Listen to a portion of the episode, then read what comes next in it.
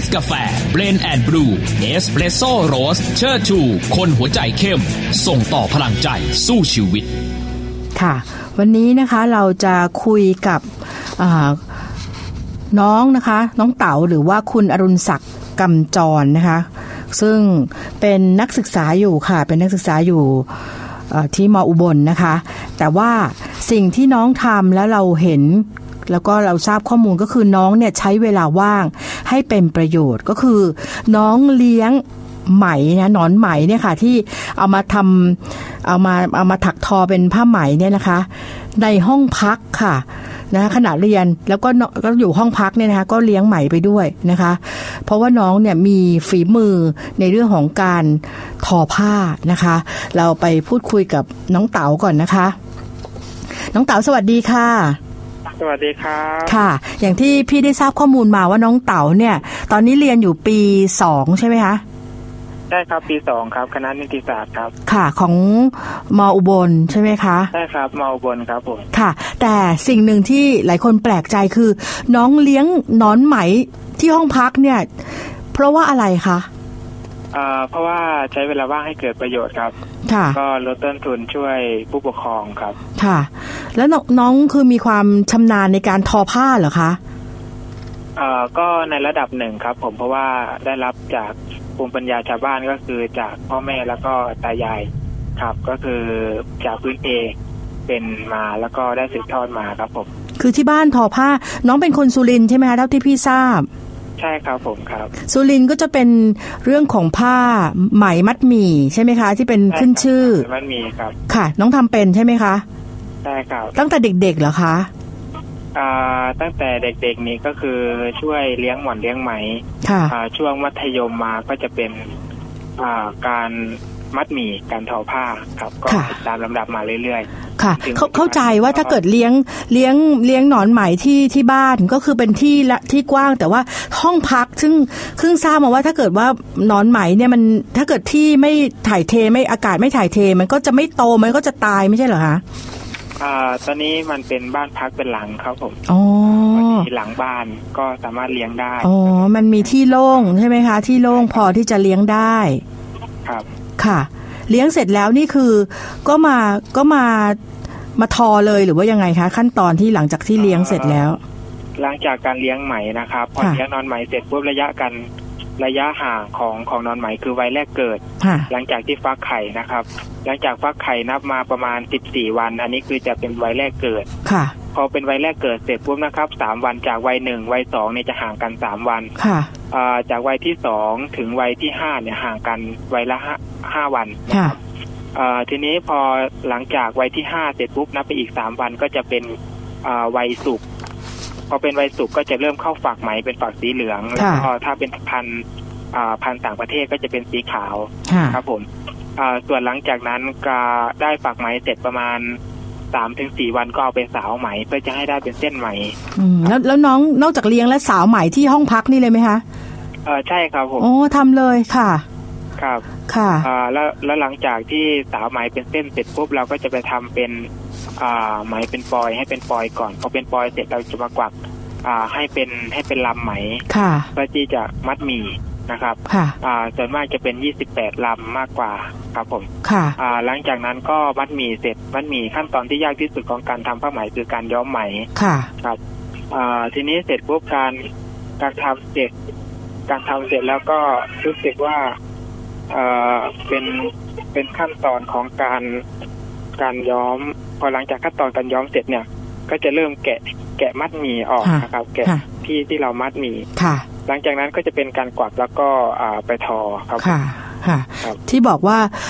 ในเรื่องของการย้อมเนี่ยย้อมถ้าเกิดเรามัดไม่ดีมัดไม่แน่นมันก็อาจจะทำให้สีเลอะกันใช่ไหมคะใช่ครับพอเราทอออกมาเนี่ยจะไม่สวยจากที่เป็นลายก็จะไม่เป็นลายก็จะมั่วไปเลยครับผมซึ่งเป็นตำหนิแล้วก็ราคาไม่ดีด้วยครับผมค่ะแล้วน้องก็หลังจากที่สาวไหมเสร็จทำขั้นตอนย้อมเสร็จคือแล้วก็ทอที่นี่เลยเหรอคะตอนนี้ช่วงปีที่ผ่านมายังไม่ได้ทอเพราะว่าเราเพิ่งเข้ามาปีหนึ่งใหม่ก็ยังไม่รู้กับ การเรียนคณะนี้เขามีเวลากิจกรรมยังไงบ้างค่ะเนี่ยเพิ่งเริ่มเอากี่มากำลังจะโอ้โหขนกี่จากบ้านมาที่มออุบลเลยเหรอคะใช่ค่ะค่ะยังกำลังจะเริ่มทดลองผืนแรกเหรอคะที่นี่แต่ว่าที่บ้านนี่คือทอมาแล้วหลายผืนถูกไหมคะใช่ครับอย่างครั้งหนึ่งก็จะประมาณอยู่ที่ประมาณ6ผืนหรือ10ผืนโดยประมาณครับค่ะแต่ว่าพี่ทราบมาว่านอกจากน้องทอผ้าแล้วเนี่ยน้องยังคิดลายด้วยตัวเองด้วยเหรอคะลายเนี่ยคิดด้วยตัวเองไหมก็ส่วนหนึ่งครับผมก็ส่วนหนึ่งเนี่ยต้องไปถกกันที่ของสำนักงานเช่นบ้านผมเนี่ยจะเป็นกลุ่มรัฐวิสาหกิจชุมชนอย่างกลุ่มสตรีอย่างเงี้ยเขาก็จะมีการระดมกลุ่มภายในกลุ่มมีกลุ่มประมาณกี่คนสมาชิกมีกี่คนใครมีหน้าที่ทำอะไรบ้างอะไรเงี้ยแล้วผมก็เป็นประธานกลุ่มผ้าไหมเยาวชนหมู่บ้านพอหลังจากนั้นก็หนังสือของอำเภอมีอำเภอเชิญมาไปร่วมอบรมร่วมอะไรเงี้ยเราก็ได้ไปเห็นลายใหม่ๆเราก็เอามาแกะออกมาแล้วก็มาประยุกต์ใหม่นะครับแล้วก็ส่วนของประกวดลายเอกลักษณ์อำเภอก็ไปประกวดได้ชนะเลิศของระดับอำเภอค่ะอันนั้นเป็นลายอะไรคะที่ได้เป็นลายของเอกลักษณ์อำเภอก็จะเป็นภายในหนึ่งผืนจะเป็นของลายข้าวหลามลายปราสาทนางบัวตูมลายข้าวทุ่งกุลาประมาณนี้แล้วก็ลายน้ำมูลก็คือลายในผืนเดียวกันอ๋อก็คือลายในชุมชนของบ้านเราถูกไหมคะใช่ครับค่ะถามนิดนึงว่าทำไมถึงสนใจเรื่องนี้เพราะว่าอยู่เรื่องของหม่อนไหมเนี่ยส่วนใหญ่ก็จะเป็นผู้หญิงสนใจถูกไหมคะทำไมน้องซึ่งอายุน้อยแล้วมาทำด้านนี้เพราะอะไรคะเริ่มแรกเดิมทีผมเป็นคนที่ชื่นชอบเกี่ยวกับเรื่องภูมิปัญญาชาวบ้านแล้วก็ประเพณีและวัฒนธรรมของหมู่บ้านหลังจากที่โตมาก็คือเริ่มแรกก็คือครอบครัวก็คือค่อนข้างยากจนก็คือหลังจากที่ผมเด็กๆก็คือบิดากรรมนาก็ได้แยกทางกันมันก็เป็นแรงบันดาลใจส่วนหนึ่งที่ทำให้เราช่วยผู้ปกครองในการทำงานหลังจากนั้นก็จะเป็นอยู่กับตากับยายเนาะคือหลังจากเลิกเรียนเนี่ยเราต้องไปช่วยเก็บหม่อนหรือเราจะต้องล้างจานหุงข้าวเสร็จถึงจะไปเล่นกับเขาได้มันก็ติดมาจนกระทั่งทุกวันนี้ว่าอ๋อโดยที่เราไม่มีพื้นฐานอย่างนั้นเองทำให้เราเป็นแบบนี้เราถึงภูมิใจในตัวของตัวว่าเราสามารถอยู่ของตัวของตัวเองได้แล้วก็สร้างอาชีพของตัวเองได้ประมาณนี้ครับค่ะก็คือตอนที่ยังเป็นเด็กแหมเราเด็กก็ต้องอยากไปเที่ยวเล่นบ้างนะคะพ่อแม่กับยายเนี่ยได้เรียกให้มาช่วยทอผ้าหรือเปล่าหรือว่าอยากจะช่วยเองอะคะส่วนมากเราจะช่วยเองมากกว่าครับค่ะสมมุติเดินไปเห็นสมมุติไปเล่นกับเพื่อนเนี้ยผมจะไม่ค่อยไปเหมือนกับว่าไปเที่ยวไปอะไรเหมือนคนอื่นเขาประมาณเนี้ยผมเห็นผมจะไปบ้านนี้เขาทอผมก็จะไปนั่งดูอะไรเงี้ยนั่งดูนั่งคอยช่วยเขามีอะไรให้เขาช่วยอย่างเงี้ยก็ไปช่วยประมาณเนี้ยครับค่ะตอนนั้นรู้สึกว่าตัวเองลำบากไหมคะก็ถามว่าลำบากไหมก็ค่อนข้างลำบากนะครับเพราะว่ามีแค่แม่คนเดียวที่ต้องส่งเสียให้เรียนค่ะครับค่ะมีพี่น้องกี่คนคะท่านโทษมีพี่น้อง2คนครับผมคือคนโตครับค่ะก็เลยเห็นว่าแม่ลำบากก็เลยช่วยแม่มาตั้งแต่นั้นเลยซึมซับเข้ามากลายเป็นว่าชอบเรื่องของการทอผ้าเลยครับค่ะแล้วอย่างนี้เพื่อนๆที่มอรู้ไหมคะว่าเลี้ยงหนอนไหมอยู่ที่ห้องพักเพื่อนรู้เพื่อนก็ตกใจ Amazing มากก็คือเฮ้ยอะไรวะอะไรอย่างเงี้ยคือไม่เคยเห็นผู้ชายทำแล้วเห็นผู้ชายมาทำก็รู้สึกแปลกรู้สึกแบบอะไรอ่ะทำไมถึงต้องไปทำแล้วหมายมันคืออะไรประมาณเนี้ยก็สามารถทำให้เพื่อนเขาแบบยอมรับในตัวของเราได้ก็คือโอเคเพื่อนก็เข้าใจว่าเขาคือการเลี้ยงแล้วก็อะไรประมาณนี้เพื่อนก็รู้สึกโอเคจากนั้นก็คือเวลาว่างเราเวลาเราไม่อยู่เช่นกลับบ้านอะไรโดยกระทันหันหรือว่ามีกิจกรรมหรือมีงานเนี้ยก็ให้เพื่อนมาเอาไปหมอนให้ตัวนอนอ๋อเพื่อนก็เลยให้เพื่อนมาช่วยให้อาหารนอนไหมไปเลยนะคะค่ะค่ะแต่ละผืนเนี่ยที่เราทอขายเนี่ยค่ะก็ใช้เวลานานไหมคะแต่ละผืนในการทอนะครับค่ะก็จะอยู่ที่แล้วแต่ผืนครับเพราะว่าอย่าง อย่างลายบางลายอย่างเงี้ยมันต้องละเอียดอ่อนอย่างเงี้ยเราจะไปเร็วก็ไม่ได้เราต้องค่อยๆไปแล้วก็ให้ละเอียดทำอย่างไรก็ได้เวลาทอเนี่ยเราจะใช้คนหลายคนไม่ได้คือถ้าเราเคยทอกี่ตัวเนี้ยเราจะให้คนอื่นมาร่วมกับเราเนี่ยไม่ได้เพราะว่าบางทีเราอาจทอละเอียดบางคนก็อาจทอเร็วบางคนก็อาจทอช้าอย่างเงี้ยทำให้เกิดการพื้นหนึ่งน่ะมันจะมีตำหนิหลายอย่างอย่างเงี้ยกับเราก็ต้องอยู่ที่ว่าถ้าเราทอคนเดียวถ้าเราตื่นมาแล้วทอเลยอย่างเงี้ยก็จะอยู่ที่ประมาณ 3-5 วันผืนหนึ่งเนี่ยครับก็คือถ้าคนที่เขาทำแบบ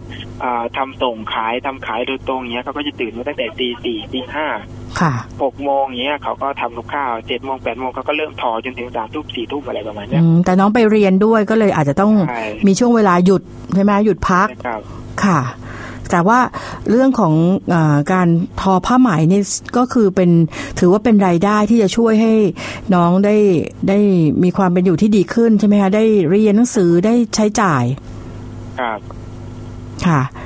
แล้วคุณแม่ว่าไงบ้างคะคุณแม่เคยบอกไหมว่าให้เรียนอย่างเดียวหรือยังไงคะคุณแม่ก็เคยบอกเหมือนกันว่าไม่ต้องทำก็ได้นะลูกเพราะว่าอยากให้ตั้งใจเรียนเพื่อจะได้จบมาเป็นราชการเป็นอะไรกับเขาบ้างหนูจะได้สบายภายในตัวเองไม่ต้องมาหวงเรื่องแม่เรื่องอะไรประมาณเนี้ยผมก็เลยบอกว่าจริงๆน่ะมันไม่ใช่การที่อยากให้ลูกเรียนแบบเดียวบางครั้งก็เป็นประสบการณ์สำหรับลูกด้วยอะไรประมาณเนี้ยอย่างลูกอะไรที่พอลูกช่วยได้ก็จะช่วยแบ่งเบาภาระบ้างอะไรประมาณเนี้ย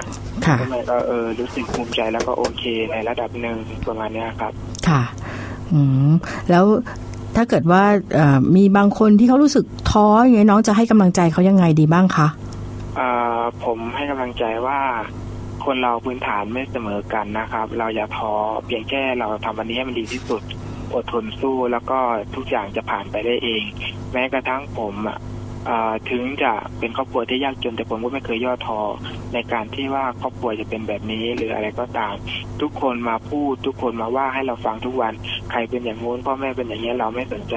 เพราะว่าเราทำทุกอย่างเพื่อ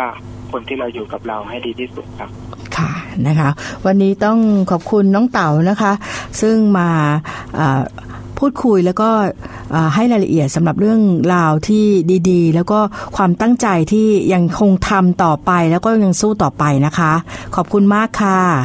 ครับสวัสดีค่ะสวัสดีค่ะเนสกาแฟเบลนด์แอนด์บลูเนสเปรสโซ่โรสเชิดชูคนหัวใจเข้มส่งต่อพลังใจสู้ชีวิต